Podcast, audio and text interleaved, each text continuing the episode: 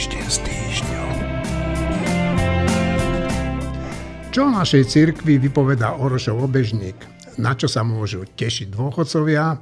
Ale aj o voľbách Spojených štátov amerických dnes budem hovoriť s Marinou Gálisovou, Šimonom Jeseniakom, Štefanom Hríbom, Jurajom Petrovičom a Tomášom Zálešákom.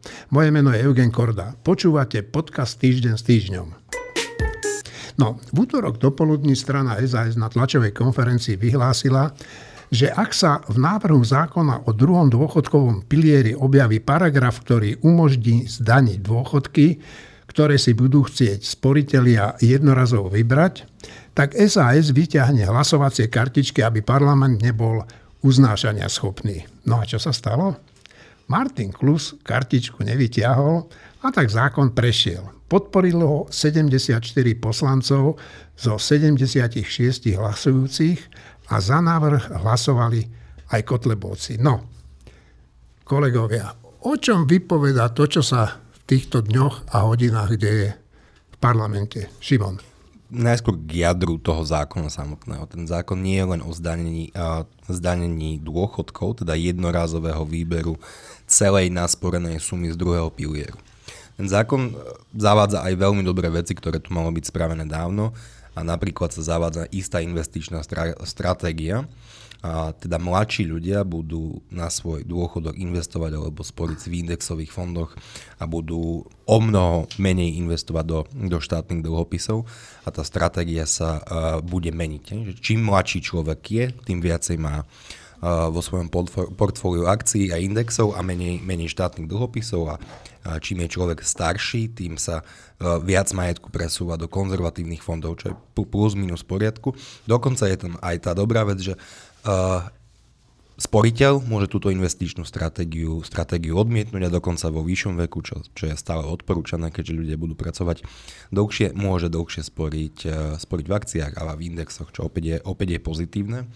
Ale to, čo si dovolila táto vláda, tak Robert Fico bol jedne závisťou, a to, je, to bol iný etatista, že čo v princípe schválili, že zdanenie úspor. No. To tu ešte nebolo. Že to je, tie nové dno, ktoré sme, ktoré sme dosiahli diletantstvo, lebo naozaj zdaniť niekomu už zdanené peniaze x krát je úplne perfidné. Navyše, akože odôvodnenie je, že aby to ľudia nerozflákali. No. A čo je koho no, do toho, čo niekto robí so svojimi úsporami? Tu sme už máme taký nanny state, teda opatrovateľský štát, že nás bude akože odkolísky pohrob vycho- vychovávať. A ešte len na margo toho, toho hlasovania Martina Klusa, tak sa ukazuje, že, že aj Kotlebovci s tým, s tým v, princípe, v princípe nemajú pravdu, takže... Problém, sa, problém. Problém, pardon. A, a Martin Klus, ďalší smutný príbeh slovenskej politiky. No, Sulík dnes o ňom povedal, eh, dnes teda v deň, keď nahrávame tento podcast, že že nechce to hovoriť natvrdo, ale pravdepodobne to urobil vedome, e, s tým, že bude za to odmenený nejakým teplým miestečkom v Európskej e, komisii. komisii. Dobre, Juraj.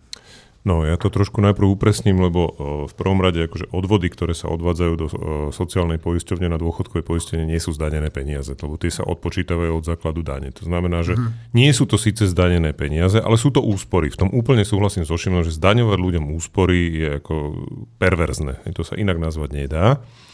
Ďalší moment je, že aj tak bude možné vybrať len časť tej nasporenej sumy a to tiež len tí, ktorí budú mať dostatočne vysoký ten základný dôchodok. To znamená, že to je rozumné, nie? neplatí to pre všetkých a už nie? tam sú samozrejme nejaká ochrana tých, tých dôchodcov alebo tých seniorov, aby teda skutočne nezostali bez koruny niekde na dlažbe.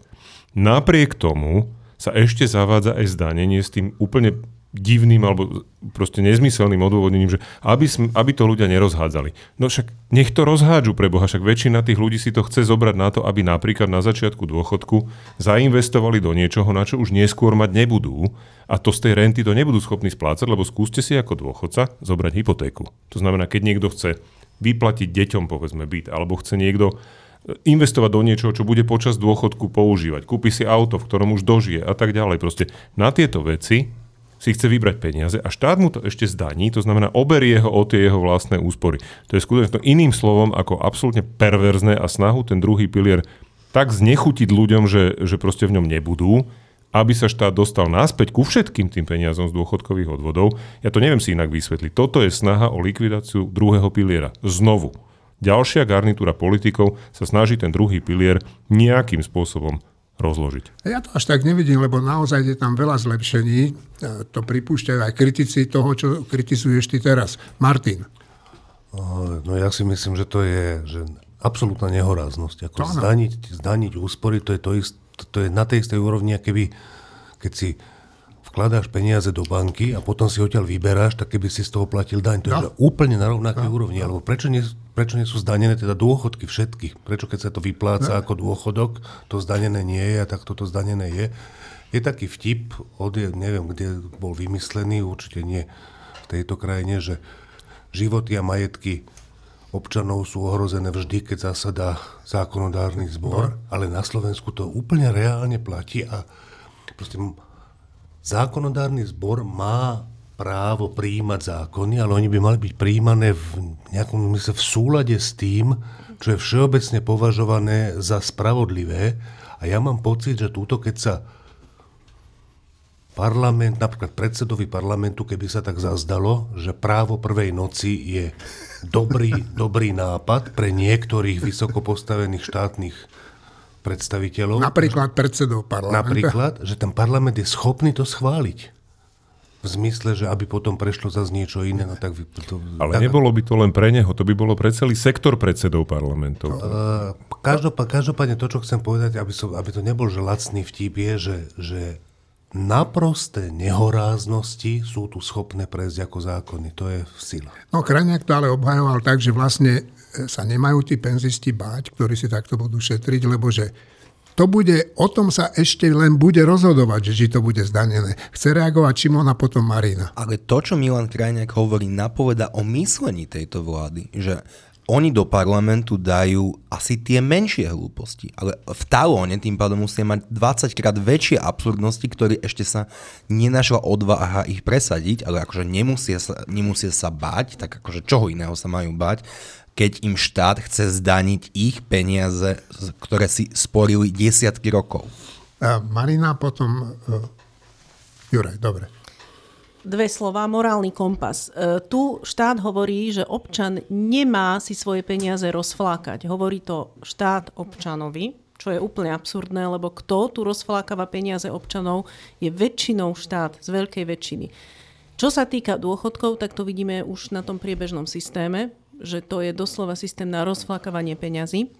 A keď už má občan teda nasporené nejaké vlastné peniaze, tak má sveté právo si ich hoci aj rozflákať sám, keď chce. A umrieť od hladu. Kľudne. A ešte chcem povedať, že keby náhodou išlo o finančne úplne negramotného jedinca, ktorý naozaj túži tie peniaze rozflákať, tak nemyslím si, že toho zrovna od, odradí od toho táto daň. A ešte k tomu morálnemu kompasu. Martin Klus ho evidentne nemá, on ho nemá už veľmi dávno. Dobre, tak Juraj? Ja len krátka poznámka, lebo Šimon to, čo povedal, že teda zrejme v tom talóne tých zákonov a tých nápadov je proste ešte niečo oveľa horšie ako to, čo sa dostane do parlamentu. Toho sa ja obávam a v tom ja vidím to riziko pre ten druhý pilier, že oni skutočne majú ešte horš, oveľa horšie nápady. Tomáš a potom Štefan. No, nejdem špekulovať, čo všetko, e, z akých príčin alebo dôvodov nedošlo k, tej, k tomu vyťahnutiu e, karty ten samotný zákon je prejav istého druhu e, nenápadne vystupujúceho a pokryteckého etatizmu a takisto istého prístupu k právu vôbec a k legislatíve vôbec, na aký inými slovami narazil Martin. To znamená predstava, že e, zákony sú niečo, čo sa dá vyrábať podľa ľubovôle bez ohľadu na nejaký bazálny koncept spravodlivosti. A zaráža ma na tom to, že to praktikujú ľudia, ktorí sa inak nadrapujú ako konzervatívci. Áno. Štefan. E, tri poznámky. Jedna k tej poznámke, že, že dobre, že keď si to rozfláka, nechaj zom, zomrie od hladu. Podľa mňa nemáme nikoho nechať zomrieť od hladu. No dobre, ja som to tak nemyslel, Štefan. Ale to treba potom povedať, že teda nemáme nikoho nechať zomrieť od hladu, to si myslím. E, a teraz k tomu samotnému zákonu, že keď sa zavádzal dvoj, prvý pilier, potom druhý pilier, potom doplnkový pilier, tak to, to bola normálna ponuka, že dobre, tak ako si ideme usporiadať dôchodky? My tu na Slovensku, 5 miliónov ľudí. Bola o tom dlhá diskusia, najprv bol iba jeden pilier, potom sa zaviedol aj druhý, to je ten, kde si môžete, e, kde sa lepšie investuje a tak.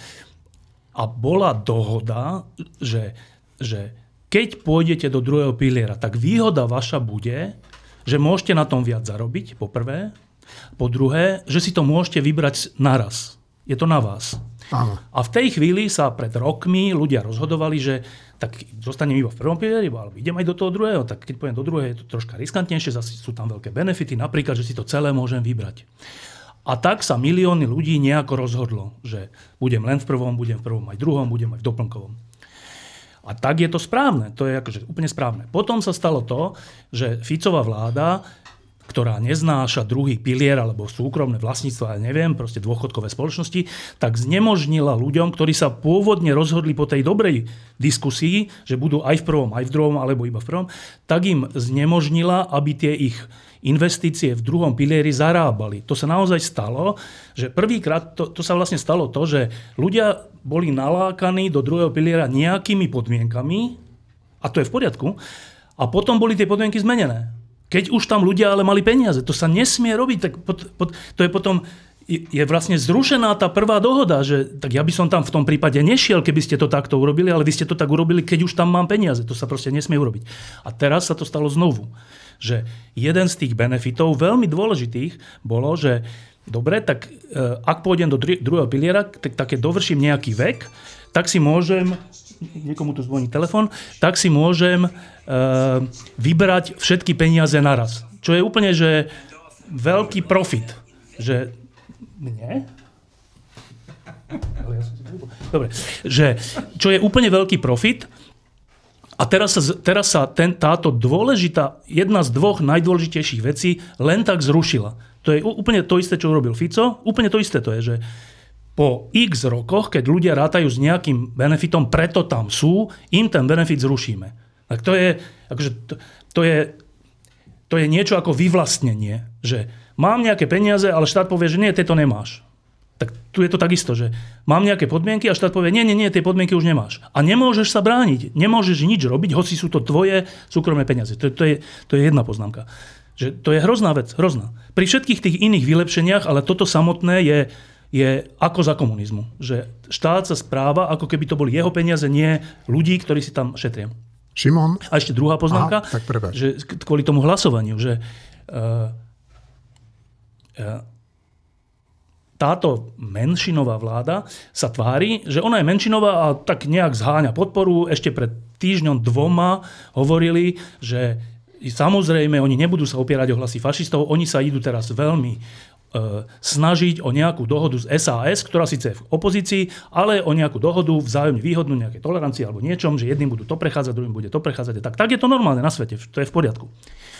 No ale výsledok je aký? Že, hlas, že SAS nehlasuje za vládne návrhy a, hl, a hlas, hlasujú za nich fašisti. Kluz je jeden hlas, ale bez tých fašistických hlasov by to neprešlo.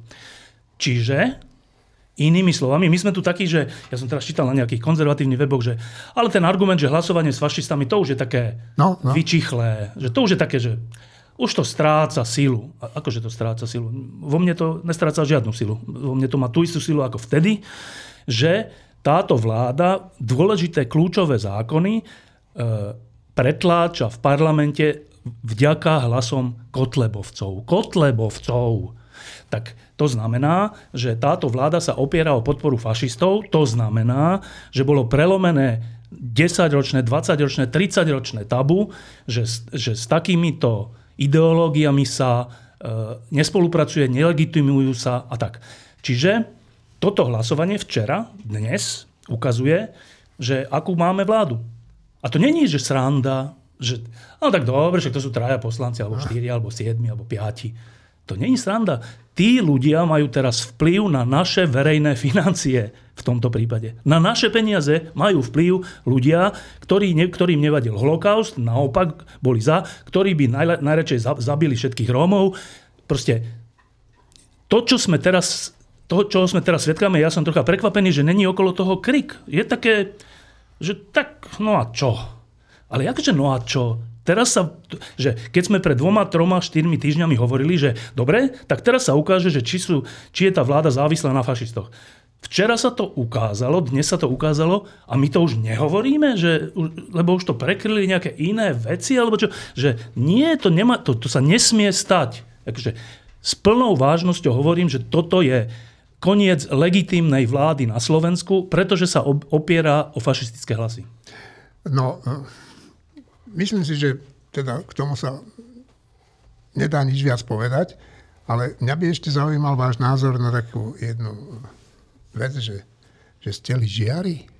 Áno, vášnivý. Tak asi viete, že e, vleky budú mať nižšiu daň a zaslúžil sa o to predseda parlamentu. Šimon, čo ty na to hovoríš? Ešte to nie je isté, oni to pres, no. presunuli to hlasovanie. Tak škoda, že nemá nemocnicu, to by dosť pomohlo.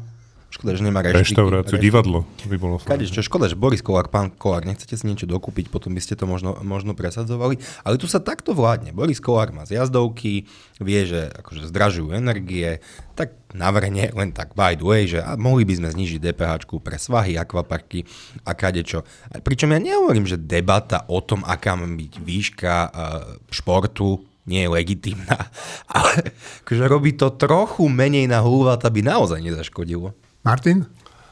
Ja myslím, že ten parlament by mohol ešte schváliť taký zákon, že vexláctvo bola forma disidentstva a potom taký kratučký zákon, že Boris Kolár sa zaslúžil o národ. Marina, chceš? Celkové zníženie DPH by ináč bolo super. Keby toto bol len začiatok, tak poviem, že fajn, kľudne začneme pri vlekoch a zajtra môžeme pokračovať ďalej. A keď budú všetky tovary a služby pekne z DPH na úrovni, ja by som navrhla, že 9%, tak ja budem úplne spokojná. Ale viem, že to tak nie je, že to je len proste špecifický slovenský feudalizmus, ktorý sa tvári ako parlamentná demokracia. Čino? A navyše táto vláda sa tvári, že neuveriteľne sociálne, že my sme takí, že pomáhame ľuďom úplne, že všetkým ideme pomôcť. Ale oni v princípe častokrát najviacej pomáhajú tým najlepšie zarábajúcim ľuďom. Vidť daňový bonus, ktorý je čím vyšší, sa odvie od výšky príjmu. Čiže my najviacej pomôžeme najbohatším lyžovanie nie je ľudské právo. Akože ten koncept, že ideme pomôcť ľuďom, ktorí chodia lyžovať, aby mali lacnejšie listky, by the way, opäť nebudú mať lacnejšie Ježe. listky, lebo ceny elektrických energií sú šialené. Napríklad nemecké zjazdovky už avizujú, že budú púšťať pomalšie vleky, takže toto je naozaj len, len proforma pomoc, ktorá akože nepomôže vôbec nikomu. Vleky nezlacnejú tí, tí prevádzkovateľe nebudú mať viac peňazí a podobne. Takže je to nezmysel. Štefan. No, e, tak e, keď, keď e, sme rodina nominovala do funkcie starostky starého mesta Bratislavy e, Romanu Tabak, tak ja som napísal, ale ja som to tak naozaj pocitoval, aj keď sme išli s Martinom na, na fotbal, na Slovan, tak som mu hovoril, že, že mňa to normálne že uráža, že ale že tak toto je, že hlavné mesto Európskej únie a v jeho strede, v jeho srdci, v starom meste, oni navrhnú Romanu Tabak celkom vážne? Navrhli. Dobre, a teraz to, čo sa teraz deje, napríklad tie vleky, to ja si zase nemyslím, Šimon, že to im je jedno. Boris Kolár nerobí nič také, čo je jedno. Je to pre neho určite výhodné. Tak mňa to úplne že uráža, že však toto je normálna krajina že my sme členská krajina Európskej únie a, a e, všeli, čo sme si tu vybojovali aj za komunizmu, aj za mečiarizmu, aj za e, uneseného štátu a, a my nie sme akože e, ako oni hovoria, že spolu bijú bandu, ja ani neviem, čo to stále hovoria, ale to, to je nejaká, zrejme nejaká mafiánska, hej, mafiánsky nejaká mluva. Áno, áno. Ale my nie sme mafia. No a oni, Boris Kolár, akože on tu ovládol túto krajinu týmto spôsobom, že tak príklad, že nielen, že vleky, to je také úplne až že do očí bijúce, že počkaj, tak teraz všelijaké sektory riešia, že ako prežijú a tak komu znížime DPA, nie? A oni si to znížia echt na vleky. Tak, ale veď každý človek, každého teraz napadne, že však to kvôli Kolárovi. Rovno aj keby to tak nebolo. Tak každé, že, ale oni to... A oni to aj tak urobia, že nevadí. Nevadí. No, ehm, čiže, ehm, ale teda ten príklad, že ehm, vládny návrh zákona bol, že sa spoja voľby euro do Európskeho parlamentu s prezidentskými. Čo je úplne rozumné, lebo Európske voľby mávajú veľmi nízku účasť, ale keďže by boli aj prezidentské, tak by sa na 100% zvýšila účasť aj v tých európskych, lebo Zuzanu Čaputovú pôjde veľa ľudí voliť, keď to poviem takto. A oni, akože to je vládny návrh, čiže akože to je tej, tej, tej menšinovej koalície návrh. A Boris Kolár to zablokuje. Akože asi predpokladám za úvahy, že no keď pôjde veľa ľudí voliť, tak to je pre Sme rodina nevýhodné. Pre kandidátov Sme rodina do euro volieb. Možno pre, pre Kotlebovcov je to nevýhodné do euro. Neviem, aké oni majú dohody. No ale, ale vôbec, že, že priezračne rozumná vec, že spojiť voľby, aby bola väčšia účasť a ešte sa aj ušetria peniaze, tak znova, že do očí bijúca vec, oni to proste nemajú zábrany zablokovať pred celým, pred očami celého národa. Že to, no, že, a ja teda hovorím, že mňa tento spôsob vládnutia, dominovaný touto byť bandou, úplne že uráža. Že, že to je podľa mňa urážka Slovenskej republiky. Koniec. Trnavský arcibiskup Oroš v krátkom stanovisku oznámil, že teda preformuluje úvodník svojmu internému obežníku. Zároveň vyjadril lútosť, ak sa jeho slova o obetiach strelby na Zámockej dotkli rodina. To je fakt nehorázne. No a koho sa mali dotknúť? Neskoro, neskoro, pán Oroš. Keby ste boli chlap a neobyčajný zbabelý církevný funkcionár, ktorý sa aktívne podielal na likvidácii svojho predchodcu Bezáka, tak by ste odišiel do penzie. Určite by sa našlo v Trnave nejaké vhodné ubytovanie v blízkosti arcibiskupa Sokola. Som si istý, že by ste si dobre rozumeli. Musím však povedať, že ja som vám, pán Oroš, za ten obežník vlastne vďačný. Verejnosť sa aspoň dozvedela, v akom stave sa nachádza slovenská církev. Všetci členovia konferencie biskupov Slovenska ako pštrosi strčili hlavy do piesku a ani jeden z nich sa k obežníku nechcel vyjadriť. No a pozoruhodné boli aj stanoviská niektorých politikov, z ktorých si najväčšiu pozornosť zaslúžil v Dubaji dovolenkujúci predseda parlamentu. Ten sa v podstate trnavského arcibiskupa zastal a zautočil na políciu, ktorá jeho slova v obežníku ostro komentovala. Tak je to už pár dní, čo tá debata okolo toho Orošovo obežníka vlastne utíchla. Ale myslím, že by sme mali o ňom hovoriť. Marina. Určite, lebo ja ešte dodám, že nedotkli sa určite tie slova iba tých rodín, tých sa určite dotkli najhlbšie a najsúrovšie, ale ja si myslím, že sa tie slova dotkli celého, celej časti uvažujúcej Slovenska.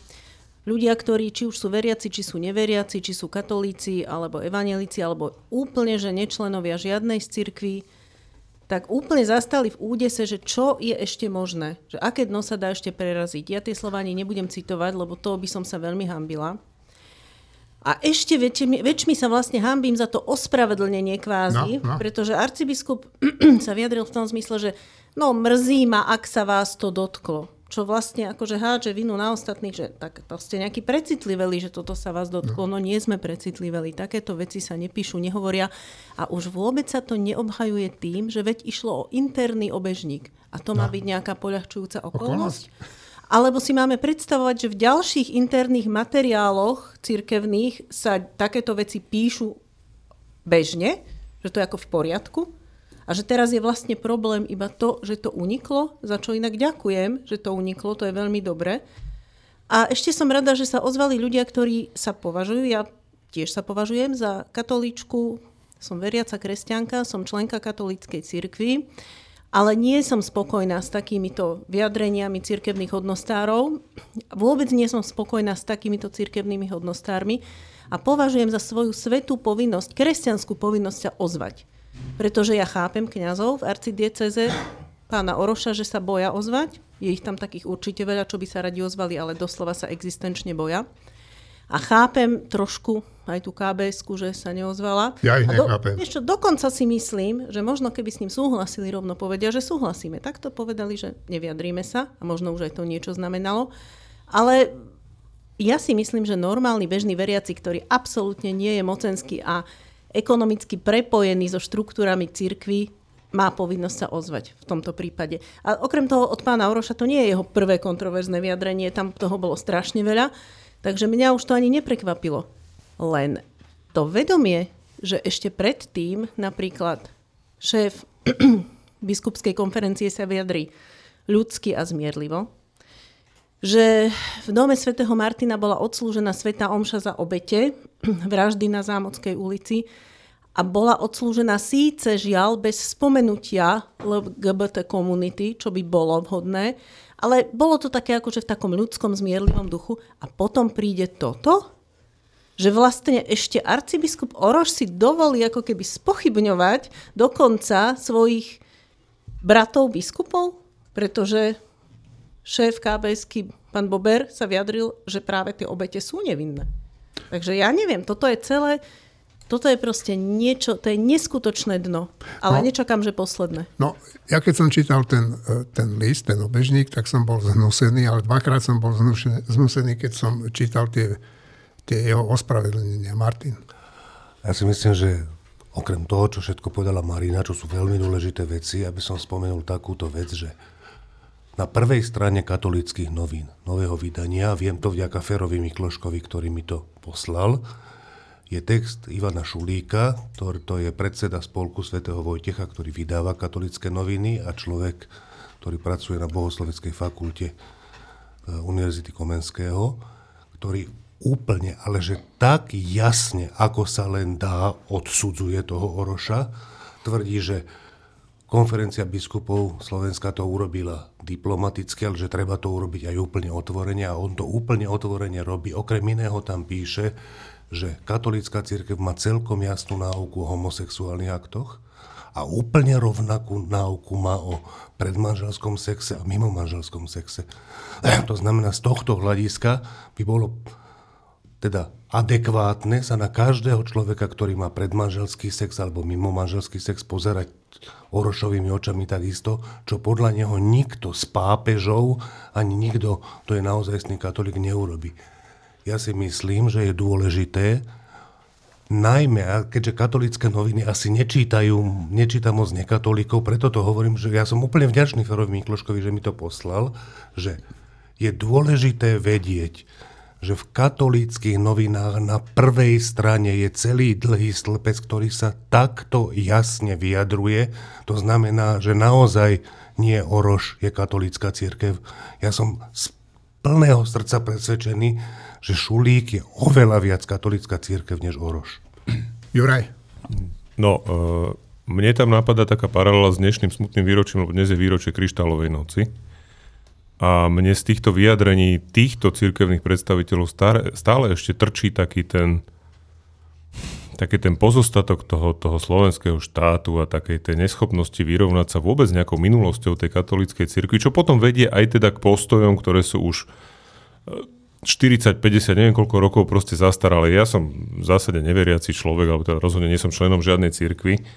Ale to, čo mňa na tom ospravedlní, to, čo podľa mňa treba povedať, je, že to ospravedlenie toho, úvodzovkách ospravedlenie toho biskupa Oroša jasne ukázalo, že on sa ospravedlnil za retoriku.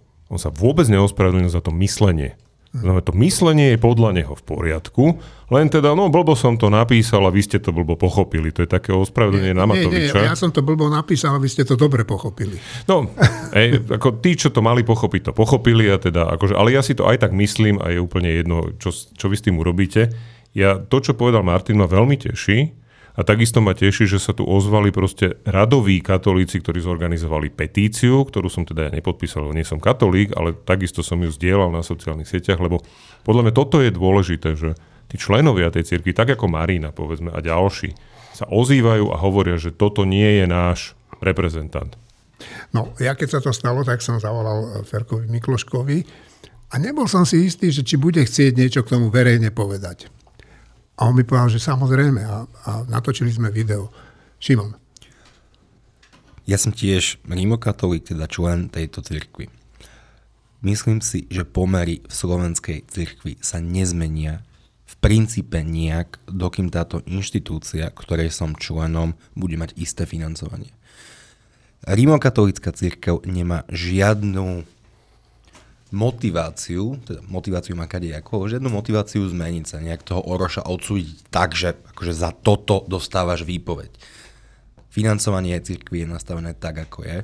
A ja odkedy čítam týždeň, to bola jedna z našich tém, ktorú sme preberali minimálne desiatky krát a Martin svoj predčasom povedal, že on už stratil takú empatiu voči, voči veriacim, aby si uzurpovali slovo manželstvo. Že nejak takto povedal, hey, hey. tak ja som už stratil akúkoľvek empatiu voči tým, ktorí tvrdia, že cirkvy majú byť financované štátom. Nie, nemajú. Ja som ochotný svojej cirkvi posielať niečo, nejakú časť svojho príjmu, ak sa ale bude správať ako tak lucidne. V momentálnej situácii by som o mnoho radšej posielal Českej katolíckej cirkvi. A ešte jedna perúčka kde sú všetci kňazi? Však sa nenájde 5, 10, 15 kňazov, ktorí verejne vystúpia? Ja, ja tomu až nerozumiem, ja tých mnohých kňazov poznám. A posledná vec k tomu, tak o stave slovenskej rímokatolíckej cirkvi svedčí aj to, že keď chceme robiť nejakú takúto cirkevnú tému, alebo, alebo náboženskú, alebo, alebo tému o Bohu, tak k Števovi do Lampy chodia v princípe väčšinovo českí kňazi. Keď chceme robiť nejaký rozhovor, tak ideme do Prahy, do Brna, na, na Ostravu alebo podobne. Takže toto je ten neveselý stav Slovenskej katolíckej cirkvi. Skôr než Števo, tak Martin. Ja, ja by som pripomenul ešte raz, minimálne jeden kňaz, a nie bezvýznamný, sa ozval spôsobom, že jasnejší si ja neviem predstaviť. Štefan. Ozvali sa viacerí, ale ešte okrem toho, tento, čo sa ozval na, na stránkach katolického média, je, to mi Fero potom povedal, že on je v skutočnosti podriadený nejakým spôsobom Orošovi. O to viac. Že, o to viac. No, uh, tá diskusia je, je taká vášnivá a je to správne. Uh, čo sa týka odluky církvy od štátu, to bol jeden z prvých pro, programí bodov ešte VPN, teraz bude 30 rokov od novembra, ale vtedy sa myslelo pod odlukou od štátu najmä to, že štát nemá zasahovať do cirkvi a nemá rozhodovať, kto môže a nesmie byť biskup a kniaz tak. To sa podarilo. Táto odluka sa podarila. Toto je iná odluka. Toto je tá odluka, že že nemajú byť e, kňazi financovaní zo štátneho rozpočtu. To je troška iný problém. E, ono to nikdy nie je, že úplná odluka v tomto zmysle, lebo aj v Nemecku alebo aj v iných krajinách, kde je to riešené daňovou asignáciou, tak sa to tuším volá. To je vlastne tiež to, že to vlastne štát podporuje, lebo menej daní sa vyberie na štát, ktoré sa dajú e, z rozhodnutia jednotlivca cirkvi. To je tiež nejakým spôsobom podpora. Čiže, čiže to není taká úplná odluka není skoro nikde v tom zmysle, že nemôžeš zo svojich daní si rozhodnúť, že dáš na církev, na církev tak. Hoci ja si myslím, že keby, e, keby bola církev e, závislá na tom, že jej členovia a sympatizanti ju platia, ju podporujú, tak, tak by sa voči tým členom a sympatizantom správala e, lepšie, podľa mňa. To je z definície tak. Ale samotné peniaze to neriešia. Podľa mňa, že to je hlbší problém že prečo to vlastne ten Oroš hovorí teraz, že prečo vlastne on také povie, že to, oni sú aj tak vinní, alebo proste tak. Ja si myslím, že ten hlbší problém je v tom, že čomu človek v skutočnosti verí. Že čomu vlastne ten Oroš a podobní ľudia veria, ako v zmysle kresťanskom, že čom, akému Bohu, aký Boh je pre nich Boh. Čo, čo je to za bytosť? A môžeme sa pozerať na že viera môže byť, že tak to je taká bytosť, ktorá je niekde ďaleko, nad svetom sa pozerá, prísne sa pozerá na ten svet a hľadá, koho by mohla potrestať. A teda nájde homosexuálov, nájde neve, neverných, nájde e, bohatých, ktorí sú, e, akože nechcú dávať peniaze, sú žgrgloši, nájde, ja neviem koho, píšných ľudí a teda týchto všetkých nájde a pošle ich do pekla. Alebo môžeme veriť v nejakú bytosť, ktorá je troj, trojica, však to je oficiálna, oficiálna náuka katolícka aj inej cirkvi, že trojjediný Boh, ktorá je trojica, ktorá navzájom sa má rada a všetko okolo, ktoré stvorila, má tiež rada. Ale to je úplne iný Boh. A ja si myslím, že ten problém slovenskej katolíckej cirkvi je v tom, že to je, že není v tých samotných slovách, alebo v tom, že tak teraz máme zlý postoj k LGBT a na budúce budeme mať zlý postoj k liberálom a potom zase budeme mať zlý postoj k socialistom a neviem ku komu. Ale že, že to, ja by som skoro až povedal, že to, čomu sa tu väčšinovo verí, nie je Boh. že to nie je Boh, že to je nejaká mocenská štrukt, mocenský konštrukt, ktorý umožňuje pretrvávať nejakej organizácii, mať významné posty a, a spolu podielať sa na rozhodovaní. Je to mocenská vec. Ale však to som ja napísal keď, hneď, keď sa to stalo, že Orošov boh podľa mňa neexistuje. Tomáš? Ehm, ten Orošov, ten arcibiskupov obežník právom vzbudil burlivú reakciu a k tomu všetkému, čo mu je vytýkané, dodávam, že okrem iného je príšerným spôsobom nevecný. Ide mimo podstaty problému, nevyjadruje sa vlastne k tomu, k čomu by sa mal vyjadrovať, je nevecný, nevhodný, samozrejme, že urážlivý a nedôstojný cirkevnej autority. Mňa mrzí ten stav, v akom sa nachádza katolícka cirkev. Som z hodov okolností evanielik a mohol by som sa pokrytecky tváriť, že to mám v paži, ale nemám, pretože od cirkvy, to bôž od väčšinovej cirkvy očakávam, že bude vystupovať ako hlas morálnej autority, ako hlas cnosti a aj hlas útechy. To bôž útechy pre nevinné obete a ich blízkych. Tento hlas bol všetkým možným, ale nie týmto. Bol to, bol to hlas úzkoprs, úzkoprsosti, malomešťackej obmedzenosti, hlas, ktorý naozaj budí aj neblahé historické reminiscencie, ale posledná, posledná odrážka, som rád, že sa to spomenulo, domnievam sa dlhodobo, patrí medzi tých, eh, ktorí si myslia, že dôsledné dotiahnutie odluky cirkvy od štátu by prospelo aj cirkvi, aj spoločnosti, aj štátu samotnému z rôznych dôvodov, ktoré tu môžeme vymenovávať do rána. E, iba jedna tak ešte vecná poznámka, poznámka k tomu samotnému, že prečo sú vlastne ľudia LGBT e, ťažko prijímaní, teda svojim správaním e, v cirkvi. A to je podľa mňa úplne dobrá diskusia, ktorá je pred nami, ktorá tu ešte na Slovensku neprebehla a myslím, že my v týždni by sme ju mohli začať viesť z oboch strán. Že e, tu sa má za to, že dobre, tak e, ka, akože nepodozrievajme katolickú církev ani inú církev, že by mala také učenie, že keď niekto je nejaký, treba ho zavrhnúť. Také není učenie aj najväčšieho zločinca nakoniec nie je možné posielať do pekla. Také, také učenie cirkvi, že aj ten naj... o nikom sa nesmie povedať, že ten ide do pekla. Nesmie sa to povedať. To znamená, že akokoľvek, keby som bol sedemnásobným vrahom, to neznamená, že som zavrhnutý a nikto mi to nemôže želať a ani to nikto nevie. Dobre. A teraz, že to znamená, že voči LGBT táto samotná podmienka, to není, že neznášanlivosť voči samotným ľuďom LGBT. Čo je ten problém, alebo tá, tento jablko sváru, je, že v katolíckej cirkvi je náuka, aspoň Slovenská to tak tvrdí, tak beriem, že to tak je, že e, keď, keď sa človek narodí ako LGBT, ako homosexuál, tak to, to nie je nič zlé, treba toho človeka prijímať a tak ako všetci.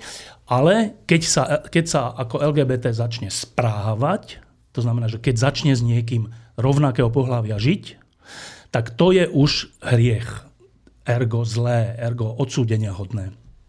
No a toto je tá vec, ktorá e, aj tí dobrí, ešte aj ten na, tých, na, na stránke katolických novín na tej prvej strane toto hovorí, že on si toto naozaj myslí. Pričom on veľmi dobre hovorí o Orošovi, ale toto, na tomto tiež trvá. A to treba zase pochopiť z tej druhej strany, že to není, to není niečo zlovolné.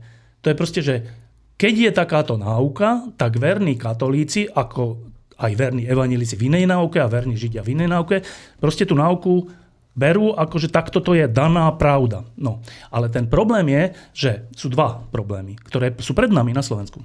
Že poprvé, e, ak je niekto katolík a narodí sa ako homosexuál, tak z tejto náuky vyplýva, že on nesmie mať vzťah.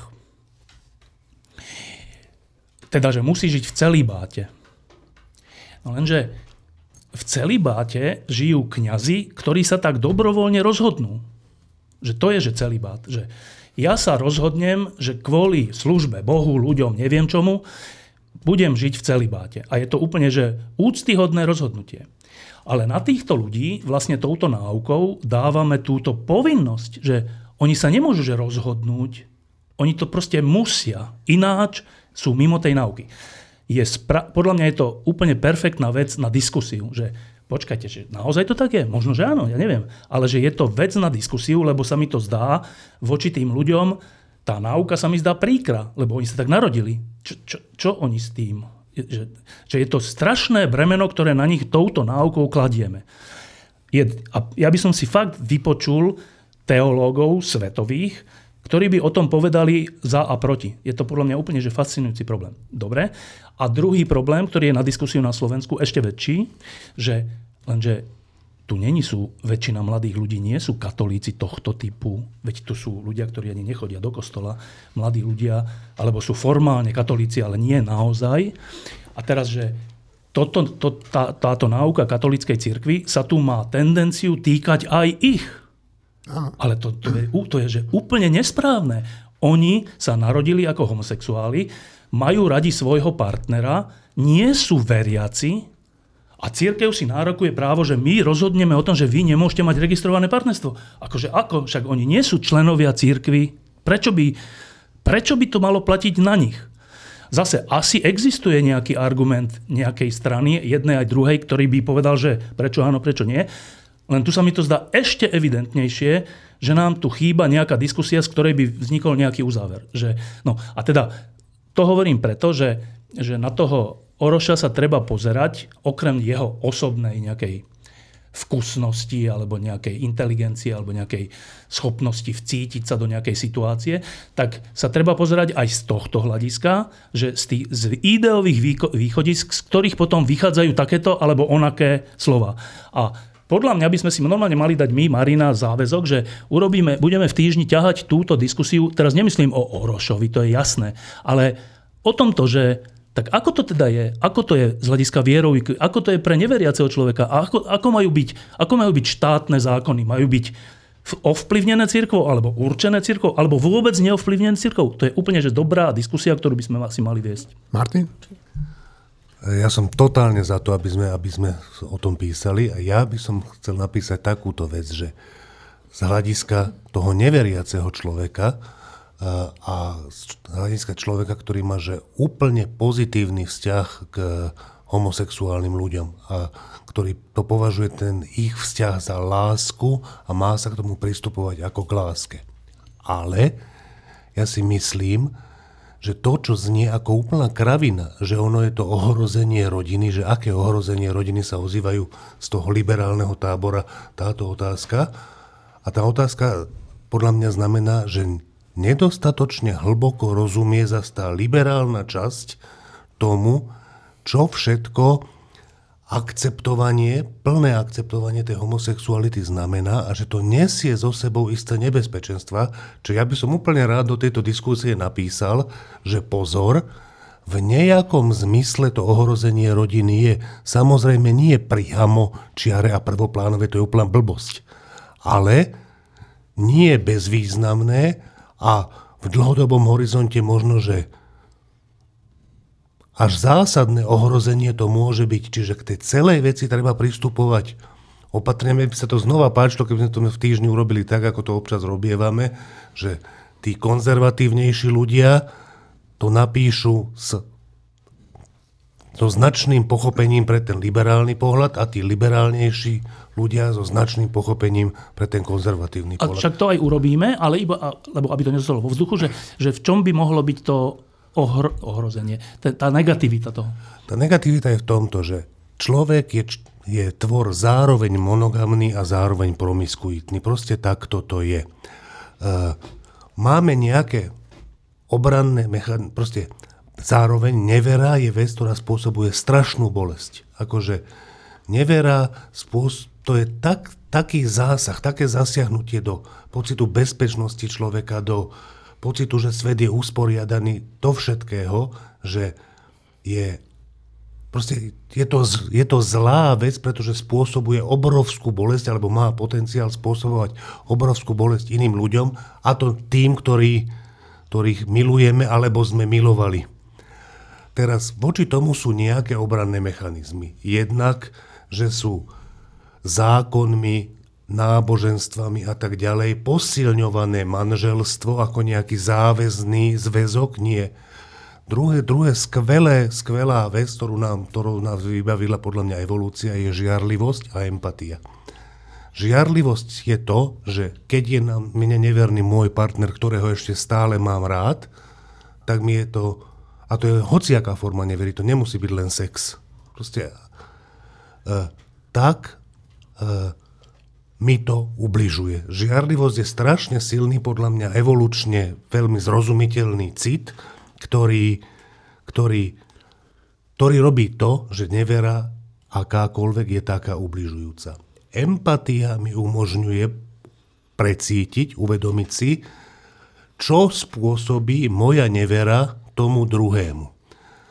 Čiže to je ďalší obranný mechanizmus proti tomu, aby sme neboli až toľko neverní, koľko by sme mali chuť. A teraz eh, v homosexuálnych zväzkoch Eh, jedna, jeden z týchto brzdných mechanizmov, a to je splodenie potomstva. A vychovávanie? Nie, nie po, splodenie potomstva nehrozí. To znamená, a... že ty môžeš byť ľahšie neverný ano. v homosexu, či, žen, či žena so ženou, alebo muž s mužom, pretože z tejto nevery, ak, detí, akože... ak, je sex, ak je to sexuálna nevera, tak nehrozí, že sa z toho narodia deti. Eh, preto jedna, jedna z brzd tam proste nefunguje. Preto ja si myslím, že je pravda, a, a, že, že v, v niečom sú homosexuálne spoločenstvá promiskuitnejšie než heterosexuálne kvôli, kvôli tomu, že chýba táto jedna brzda.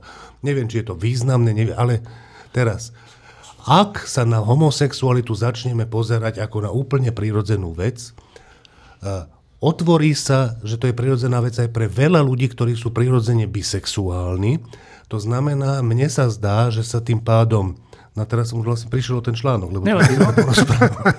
že, že mne sa zdá, že tým pádom uh, sa rozšíri, rozšíri možnosť promiskuity, rozšíri možnosť nevery a až toto ohrozuje rodinu. Akože oklukov, ale podľa mňa nie bezvýznamným spôsobom. Podľa mňa to je, to je úplne zaujímavé. Ja mám úplne, že úplne opačný názor, že ak sa umožnia registrované partnerstva alebo manželstva, to je práve tá vec, že ty verejne jedného partnera označíš za svojho partnera a to je jedna z tých škaredo povedané brzda, pekne povedané motivácií, ktorá ťa drží pri tom partnerovi. Čiže, čiže lebo akceptovať LGBT ako, ako rovnakých ľudí ako my znamená, že majú právo na verejné prejavenie toho, že sú v nejakom zväzku. A to pomáha vernosti. Ja, ja s týmto ja absolútne súhlasím, čo si povedal. To znamená, že,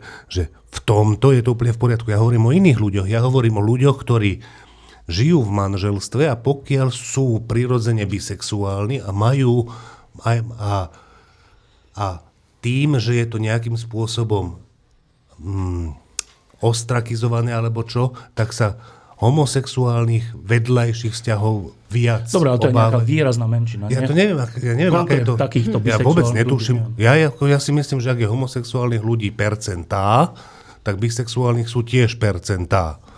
To, to nevieme. No. no, dobre. Však, e, nechajte si to na tie články, lebo to ma fakt bude zaujímať, čo napíšete o tom, lebo už toto ma zaujíma. Nečakal som, že sa to takto vyvinie. Marina, prosím ťa, spolu s Jurajom to zaklincujte. Ja len chcem povedať, že v podstate hovoríš, Martin, že čím má človek širšie možnosti, tak tým má ako keby širšie možnosti aj robiť zlé veci. A to tak čím, je. sa, čím viacej možností, čím viacej spoločnosť uzná, akože aj toto sa dá, aj to je možné, aj to akceptujeme, tak zároveň rastie možnosť v rámci týchto čoraz širších mantinelov konať aj tak, že to niekomu spôsobí ako, traumu, napríklad neverou.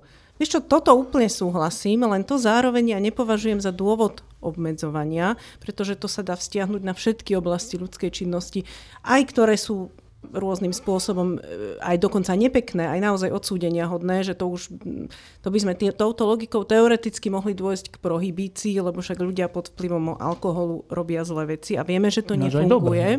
Prohibíciu máme, čo sa týka drog, prohibíciu máme. A tiež, a tiež jej efekty sú veľmi sporné. Ja len chcem povedať, že akceptovať... Som povedal, že v prípade heroínu nie sú sporné.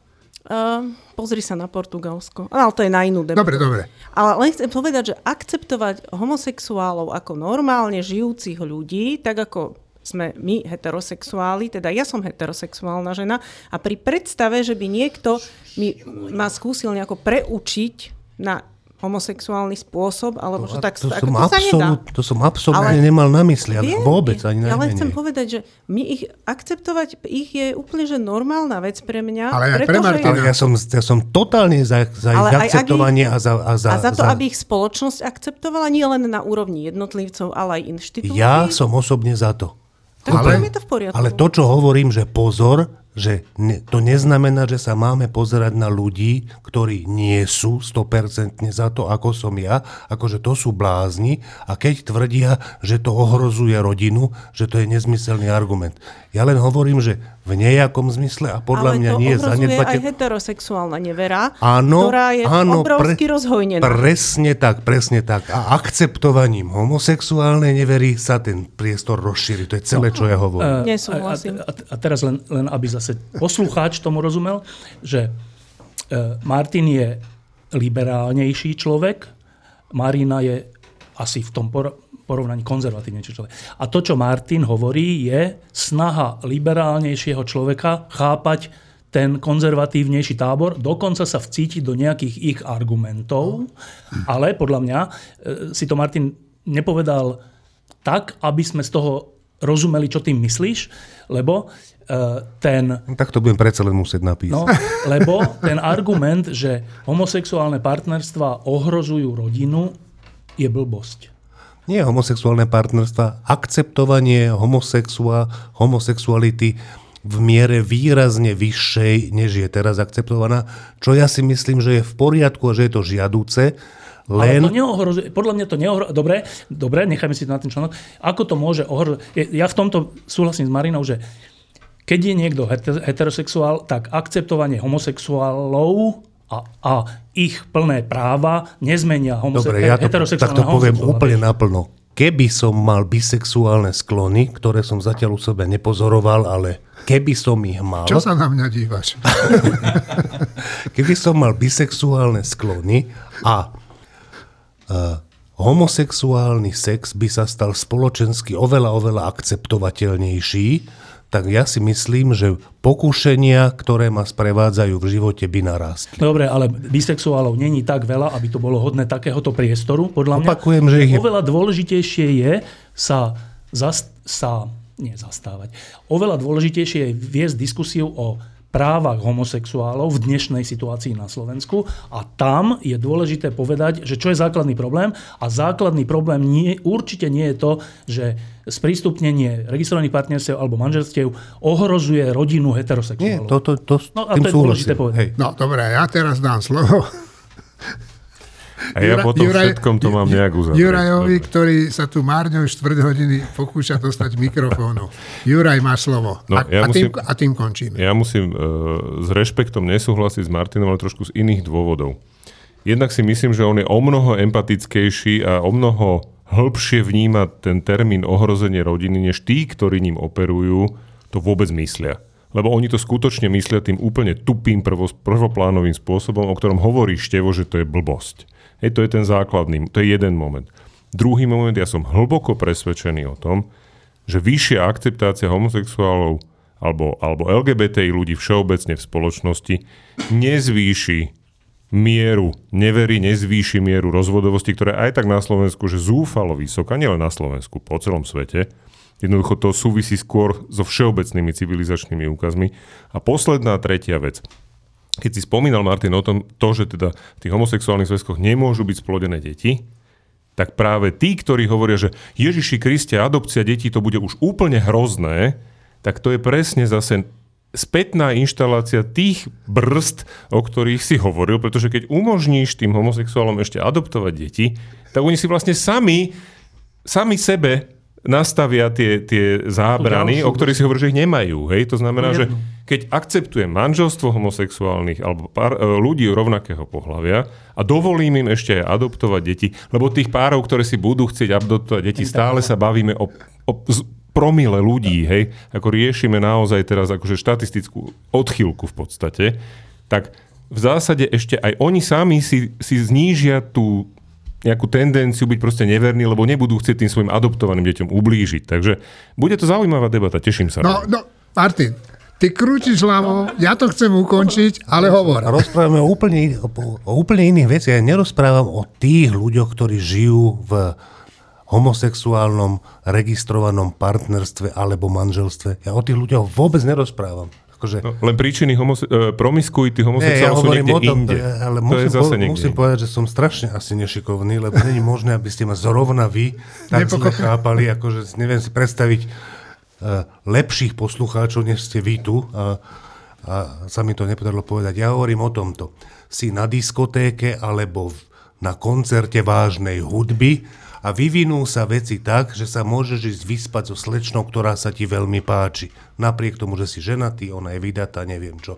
Ja tvrdím, že ak nie je možnosť antikoncepcie, ak ona neberie antikoncepciu a ty žiadnu pri sebe nemáš, znižuje to pravdepodobnosť toho, že dojde k sexu kvôli obave z otehotnenia. Ale nie celkom. Ale Nie no, celkom, áno, znižuje, znižuje. To je, to je celé, to je to, to, čo hovorím, že v prípade homosexuálneho A s týmto ja nesúhlasím. Ja si No. myslím, že táto podmienka je príliš racionálna na situáciu, ktorú popisuješ. Po prvé. A po druhé sú rôzne spôsoby. Nie, nie. To je druhá vec. Znižuje pravdepodobnosť, to je matematická Áno, záležitosť. áno. no. áno. No, dobre, počúvajte. E, i- Ako predseda parlamentu ukončujem túto debatu a, a poprosím predel. A, Nemci súdia v prípade únosu vietnamského občana už druhého obžalovaného. E, Je to 32-ročný muž, ktorý pri únose zaisťoval informácie o unesenom občanovi a pristavil dodávku vietnamským agentom, ktorí ho potom uniesli v centre Berlína. Prípad sa stal pred 5 rokmi. U nás je okolo tohoto prípadu dosť veľké ticho, ale trošku rozči, roz, rozčíril vodu rozhovor alebo úryvok z kníh, ktorú urobil Štefan Hryb eh, s bývalým prezidentom pánom Kiskom. A Kiska o tom povedal toto. Pán prezident, v knihe, eh, ktorá sa o niekoľko dní dostane na pulty, eh, hovoríte aj o únose vietnamského občana, ktorý sa udial, myslím, pred 5 rokmi. Čo ste sa v tom čase, keď sa to stalo, o tomto prípade ako prezident dozvedeli? Bolo to pre mňa veľmi taká prekvapujúca informácia. Vyzeralo to ako z takej nejakej bondovky alebo z nejakého thrilleru, keď uh, mi zakopal na dvere jeden z mojich uh, ochrankárov a povedal mi dosť takým roztraseným hlasom, že ma chce informovať o tom, že vie od svojich kolegov, že bol unesený vietnamský občan cez Slovensko vládnym špeciálom bol unesený z Európskej únie. Bola to šokujúca informácia, žiadne ďalšie informácie mi nedal a ja som začal vyhodnocovať, čo vlastne môžem spraviť. V tom čase vlastne všetky orgány činné v trestnom konaní boli v rukách Smeru, to znamená cez ministerstvo vnútra, generálneho prokurátora, policajného prezidenta a tak ďalej a tak ďalej.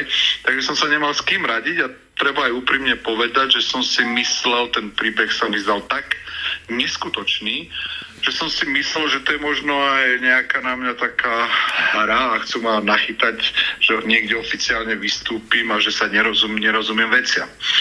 Preto po porade s mojimi poradcami sme, som ostal ticho a čakal som, že čo sa bude diať a až keď e, vlastne táto informácia vďaka Nemecku prenikla, prenikla na Slovensko, tak som sa verejne ozval a po, porozprával som to, čo som zažil a porozprával som to aj v médiách. No, e, Nemci súdia už druhého človeka, ktorý v tomto prípade figuruje, a to je nejaký ten vietnamský e, rozviedčik, ktorý ten únos pripravoval. A, a na Slovensku sa nedialo nič, dokonca súčasný generálny prokurátor e, ten prípad ako by dal. E, osvojila vás policia alebo prokuratúra teraz po zverejnení týchto informácií? Áno, konečne ma oslovili na základe môjho statusu, ktorý som dal na Facebook, kde som sa vyjadril k tomu, respektíve použil citát z knihy z rozhovorov so Števom Rybom. Dal som to na Facebook a chytili sa toho média, tak teraz konečne ma prokuratúra oslovila a chce ma vypočuť, hoci túto informáciu o tom, že jeden z mojich ochrankárov mi o únose hovoril, som v rozhovoroch už viackrát spomínal, tak teraz prvýkrát ma už konečne prokuratúra oslovila, chce ma vypočuť. Štefan. Eh, tak najprv jedna upresňujúca vec, že nebude to o pár dní, lebo tá kniha, my sme sa teda stretávali veľakrát a je to už nahraté, prepísané, zredigované a ja teraz mám ten text a ho tak češem do finálnej podoby, potom ešte musím Andrejovi poslať, potom to ešte musí prečítať korektorka, potom to ešte musí ísť dotlačiť, niekto musí na, na, tú knihu najprv graficky vymyslieť tak, čiže nebude to za pár dní. To je len také upresnenie. Eh, druhá, druhé upresnenie, že to je pre mňa úplne zaujímavé, že, že kniha, ktorá ešte není vydaná a ja som žiaden úryvok nikomu nedal, tak je z toho normálne, že, že vynikajúce PR, neviem, neviem, ako sa to stalo, nie mnou, ani sme za to nič nezaplatili, dokonca, že generálna prokuratúra sa na tom podiela, čo je výborné, že to, ďakujem, to generálna ho zavolala? Či neviem, zavolala? neviem, prokuratúra. No, tak pán Žilinka, dobrý krok. Tak, že, e, že dobré promo to je, tak ja len poviem, že o tomto asi už netreba viac hovoriť. My sme o tom Vietnamcovi hovorili aj tu v tejto relácii viackrát. V tej knihe to hovorí Andrej úplne že podrobne. Ale nie len o tom, keďže ja to teraz robím tieto dni, tak, tak e, iba poviem, že e, popisuje tam kuloáre stretnutia s pápežom, s Dalajlámom, kuloáre stretnutia s Robertom Ficom, kuloáre stretnutia všelijakých narodenín, kde sa ho snažili nalákať na svoju stranu a všeličo. Čiže ale aj kuloáre toho, prečo dopadlo za ľudí tak, ako dopadlo eh, a všeličo iné. Čiže eh, Andrej Kiska odišiel z politiky tak, tak povedal by som, že škaredo, že je taká pachuť trocha medzi ľuďmi, že že teda to nedopadlo dobre, čo sa týka tej strany. Eh, ale keď som si ja dlhé hodiny vypočul a prepisoval a, a teraz to redigujem, to obdobie prezidentské, tak to bolo, že veľmi dramatické obdobie, v ktorých sa dosiahli veľmi dramatické víťazstva, vďaka ktorým dnes Fico nie je tým, čím býval. Čiže to je že veľký kredit podľa mňa a to je to, to je jeden z cieľov tej knihy môj, že pri všetkej kritike Andrej Kisku za to tomu treba dať veľký kredit. To boli strašne ťažké časy, ktoré tam popisuje v jednotlivých prípadoch. To, čo bolo potom, je iná vec, ale teda ešte poviem, že hovorí tam aj o tom, že čo ide robiť alebo čo robí teraz a je to tiež veľmi hodné, by som povedal, že podporím. A v USA sa v útorok rozhodovalo o tom, či si demokrati udržia svoje pozície, alebo či posilnia republikáni. Ak demokrati prehrajú, tak sa hovorí o tom, že hrozí, že USA znížia svoju vojenskú a finančnú podporu Ukrajine. Dnes, teda v stredu do poludnia, som zavolal nášmu spolupracovníkovi Tomášovi Klováňovi, znalcovi Spojených štátov amerických, a ten mi o tých voľbách, aj keď nie sú ešte úplne hotové, v tom čase neboli všetky výsledky úplne známe, povedal toto. Čakala sa e, veľká červená tsunami v Spojených štátoch amerických v týchto voľbách, ale zdá sa, že e, nič také sa nestalo. Tak v akom stave m, sú voľby? dopoledne ve středu, nebo ještě pořád v noci amerického času, eh, není moc jasno. Mm, teoreticky to zase může dopadnout tak či tak, ale co jasné v tuhle chvíli už je, je to, co si říkal, to znamená ten drtivý nástup eh, republikánů, drtivá výhra republikánů, ať už ve sněmovně nebo i třeba eh, v Senátu se nekoná a konat nebude. Ty výsledky dopadnou velmi těsně, ať už na jednu nebo na druhou stranu pravděpodobně, a to je samozřejmě nejisté v tuto chvíli, demokraté udrží Senát o jeden nebo dva hlasy. A o několik málo hlasů prohrají ve sněmovně reprezentantů. Je docela možné, že ten rozdíl ve sněmovně reprezentantů bude třeba jenom 4-5 hlasů, možná dokonce méně. Což znamená, že e, tohle je de facto vítězství demokratů a prezidenta Bidena a to se opravdu nečekalo. Dobre, e, Veľa sa hovorí, že tieto voľby veľmi ovplyvnia a nás, Euró- Európanov, to samozrejme zaujíma, že veľmi ovplyvnia to, či Spojené štáty americké budú aj naďalej v takej miere pomáhať Ukrajine alebo nie. No tak budú, alebo sa podľa výsledku tých volieb môže niečo zmeniť? Myslím si, že v tuhle chvíli se nezmění nic, protože přestože v republikánské straně sílí takové ty protiukrajinské nálady, zejména mezi těmi trumpistickými republikány, kteří dnes tvoří podle mě takových 80% celé té republikánské strany, tak oni nebudou mít sílu zvrátit to, co dělá v tuto chvíli prezident Biden. Oni to mohou kritizovat, pokud se dostanou k moci ve sněmovně reprezentantů, tak je možné, že zahájí třeba impeachment pod různými záminkami prezidenta Bidena ale rozhodně nebudou mít sílu zvrátit reálně tu politiku vládní, vlády prezidenta Bidena, takže v tuhle chvíli to vlastně pro nás tady v Evropě nebude mít žádný reálný dopad. Uh, objavili sa také informácie, že uh, guvernér Floridy, ktorý v týchto voľbách uh, zvíťazil, sa chce uchádzať o, o nomináciu republikánskej strany v budúcich prezidentských voľbách. No a Donald Trump mu odporúčal s takými vyhrážkami, že, že aby to nerobil, lebo že môže na to veľmi doplatiť. Tak čo to vypovedá o republikánskej strane? Vypovídá to několik věcí. Za prvé, Donald Trump se opravdu Rona DeSantise, guvernéra Floridy, který vlastně velmi, velmi lehce vyhrál svoje znovu zvolení na Floridě, opravdu obává. Um, um, je sice pravda, že Donald Trump v tuhle, tuto chvíli v těch všech průzkumech vede nad DeSantisem u republikánů opravdu hodně, o několik desítek procent. Ale eh, ten fakt, že několik dní před volbami, kdy, kdy DeSantis eh, na straně Trumpa za republikánskou stranu bojuje o znovu zvolení a Donald Trump se do něj pustí a kritizuje ho a dělá si z něho legraci prostřednictvím těch jeho pubertálních vtipků. On, on o něm řekl, že je to Ron de Sanctimonious, což, Americe, což, což um, znamená anglicky uh, uh, Ron Svatouškovec. Jo? A je to taková uh, říčka, která si hraje s jeho příjmením. Tak uh, to svědčí o tom, že zaprvé Donald Trump vůbec není týmový hráč, že, se, že jediné, na, na čemu opravdu záleží, je on sám a jeho vlastní politická budoucnost. Za druhé, že se bojí reálně DeSantise, že by mohli jít nahoru a um, ty výsledky, které zatím přichází ze Spojených států, to potvrzují, protože ti Trump, Trumpovi favoriti, jako je třeba Mehmet Oz v Pensylvánii, prohrál. Prohrál v, v souboji s uh, Johnem Fettermanem, takže to je zatím ten jediný, uh, jediný to je to jediné křeslo v Senátu, které se bude měnit v tuto chvíli z republikána na demokrata. Um, Donald Trump si proti vůli republikánské strany prosadil svého kandidáta, který prohrál.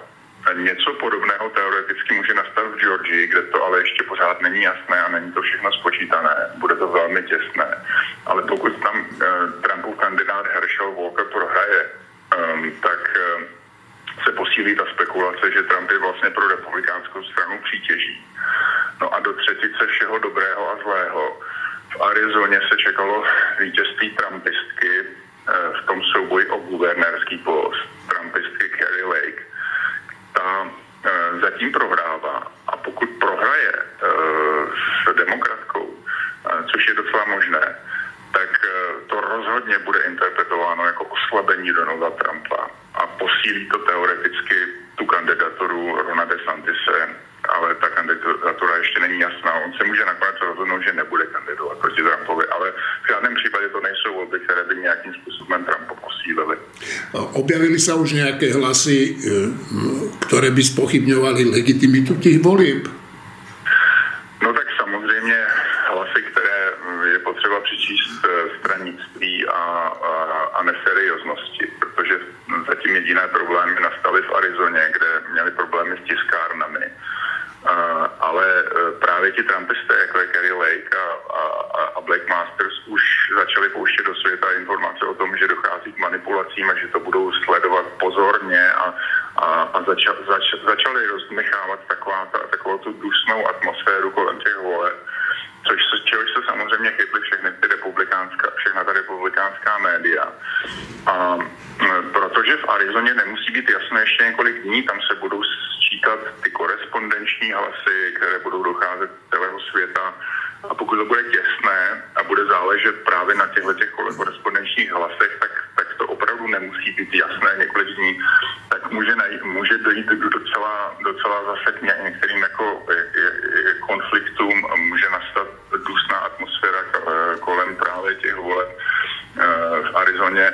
Um, takže se teoreticky zase můžou opakovat půdky, které známe z období před dvěma, dvěma let, dvěma lety, dvěma roky.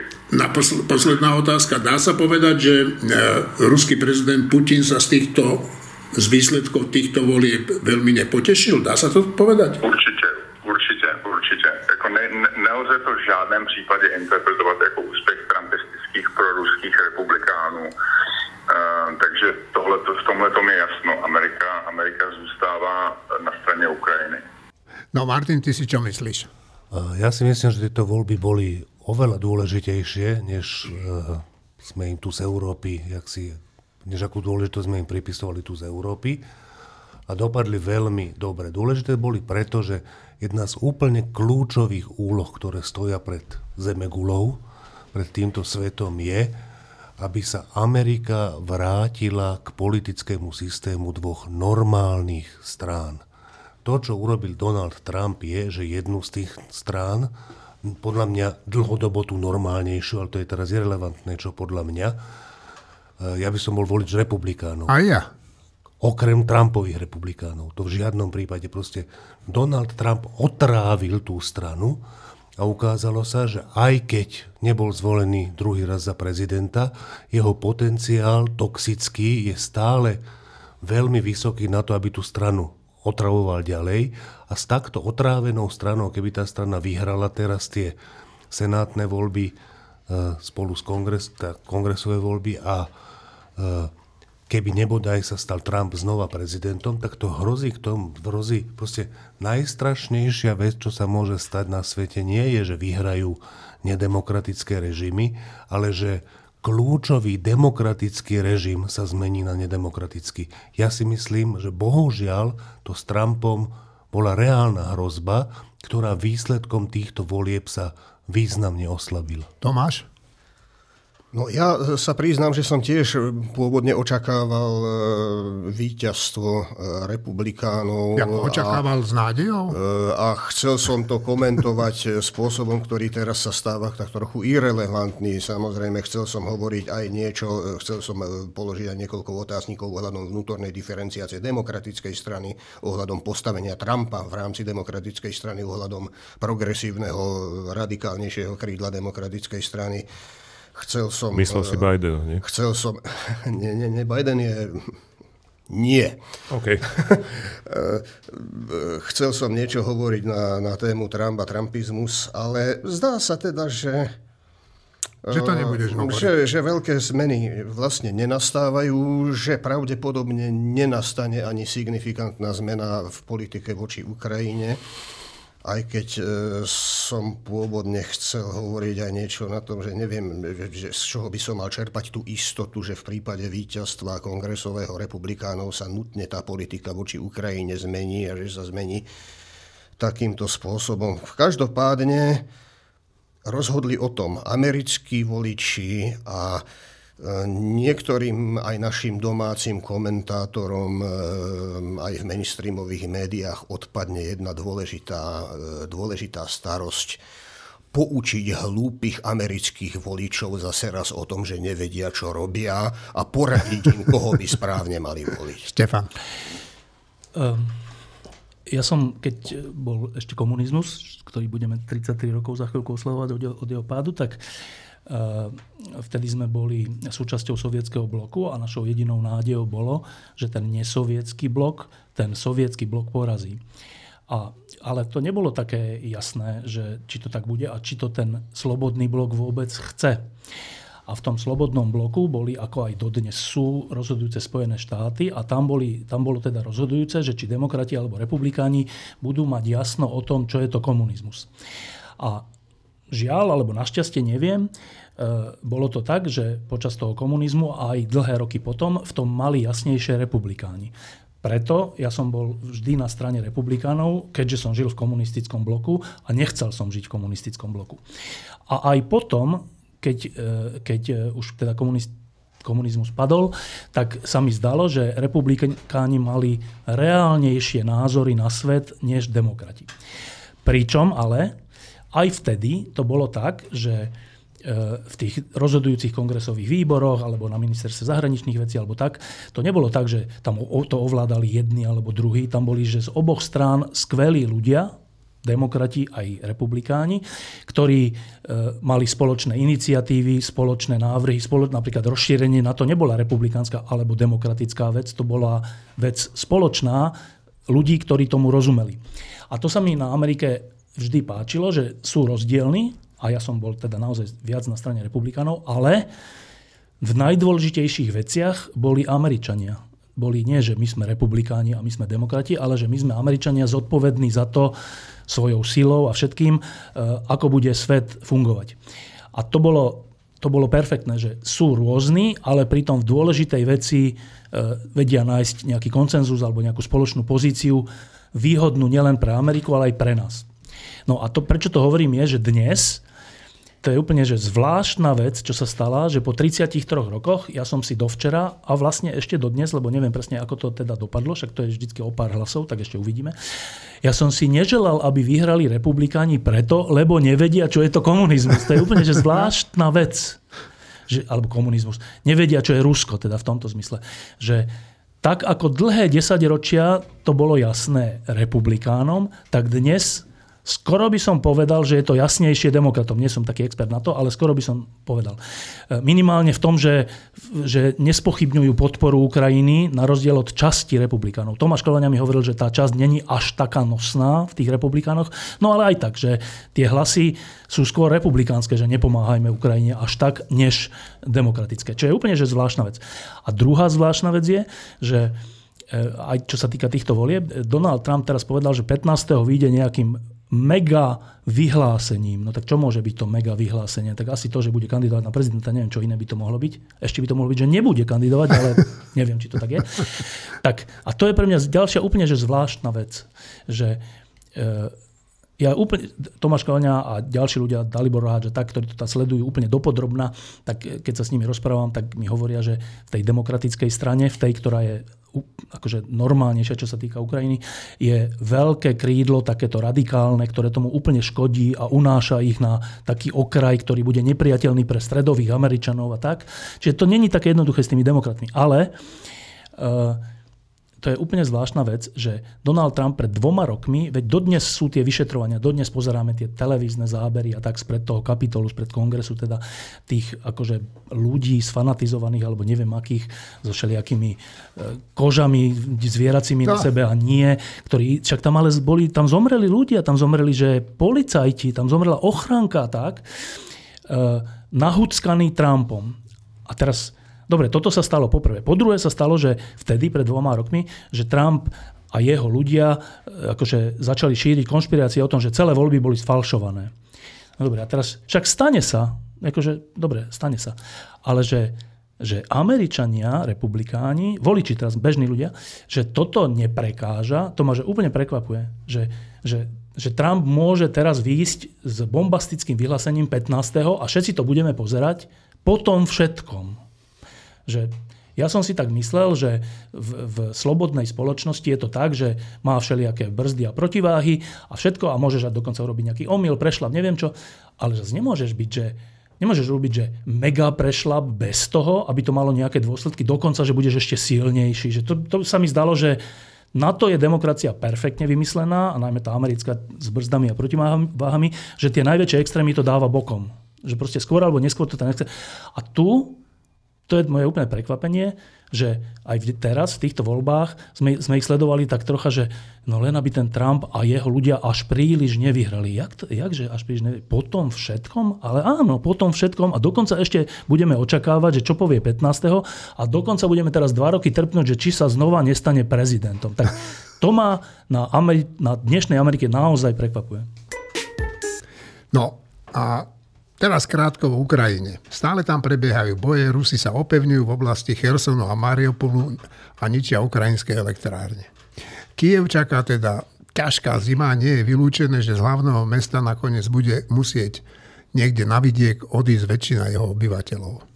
V Rusku narastá nespokojnosť generálmi, búria sa nováčkovia, ktorých nedostatočne vystrojených posielajú umierať do prvých línií. My sa Ukrajine venujeme podcaste pravidelne a dosť podrobne. Tentokrát sme to neurobili, lebo sme mali iné vážne témy. Ja by som sa vám všetkým chcel poďakovať hlavne za tú besedu s Martinom, ktorá, ktorá ma obohatila a chcem poďakovať našim poslucháčom, že tu s nami vydržali až do týchto chvíľ. Všetko dobré. Sláva. Sláva Ukrajine.